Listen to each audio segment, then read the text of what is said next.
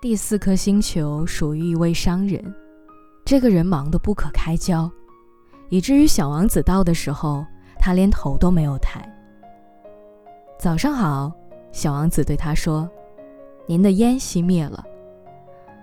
三加二等于五，五加七等于十二，十二加三等于十五。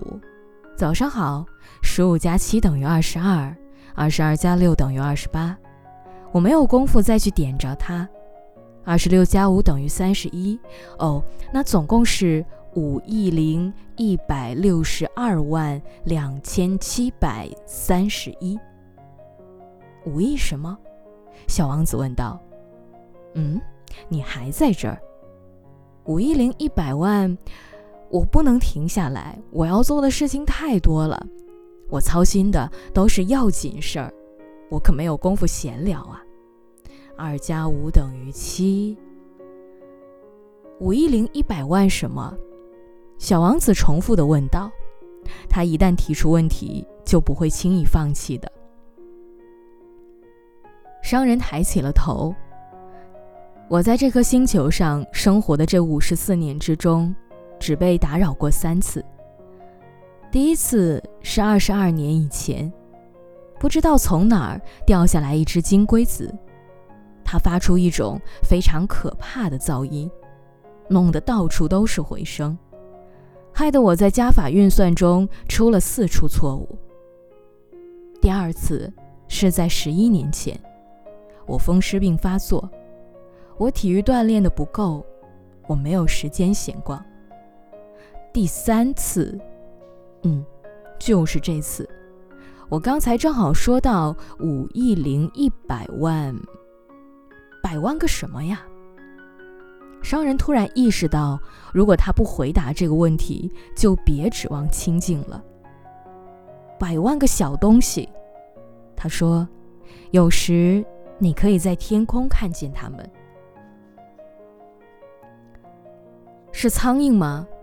哦，不，是闪闪发光的小东西。是蜜蜂吗？也不是，是可以让懒汉们胡思乱想的金黄色的小东西。但我是操心要紧事儿的人，我可没功夫胡思乱想。哦，那您说的是星星吗？对，是的，就是星星。那你用这五亿颗星星做什么呢？是五亿零一百六十二万两千七百三十一颗。我是操心要紧事的人，我注重精准。那你用这些星星做什么呢？我用它们来做什么？是呀，什么也不做。我拥有它们。你拥有这些星星？是的，可我已经见过一个国王，国王并不拥有，他只是统治，这是完全不同的两码事。那拥有这些星星对你有什么好处呢？它会让我变得非常富有啊。那让你变得富有又对你有什么好处呢？这样我就可以买更多的星星。一旦他们被人发现的话，这个人，小王子心里想到，讲起道理来，有点像那个可怜的酒鬼。但尽管如此，他还是有一些问题要问。一个人怎么能拥有这些星星呢？那你说他们是属于谁的？生意人怒气冲冲地反驳道。小王子说，我不知道。不属于任何人。那么他们就属于我，因为我是第一个想到这件事情的人。那样就行吗？当然，如果你发现了一颗无主的钻石，那它就是你的了。如果你发现了一座无主的岛屿，那么它也归你所有。当你比别人先有了一个主意，你就获得了它的专利权，它就是你的了。这跟我的情况是一样的呀。我拥有这些星星，是因为在我之前没有人想过去拥有它们。小王子说，是的，那倒是真的。那你用它们做什么呢？商人回答道，我管理它们，我一遍又一遍地计算它们的数量，这很难的，但我是个天生就对药剂是感兴趣的人。小王子依旧对这个回答不满意。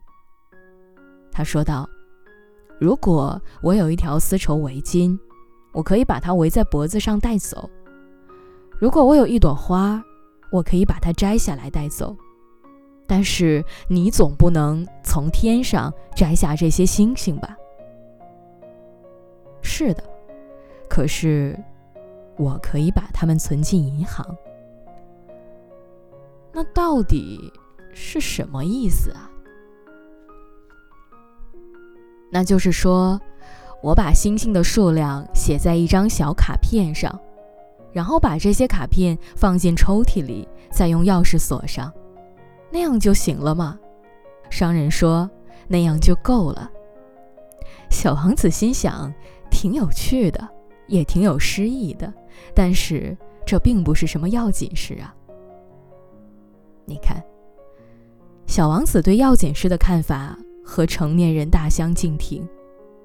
他继续和商人交谈道，我自己就拥有一朵花，我每天都给它浇水。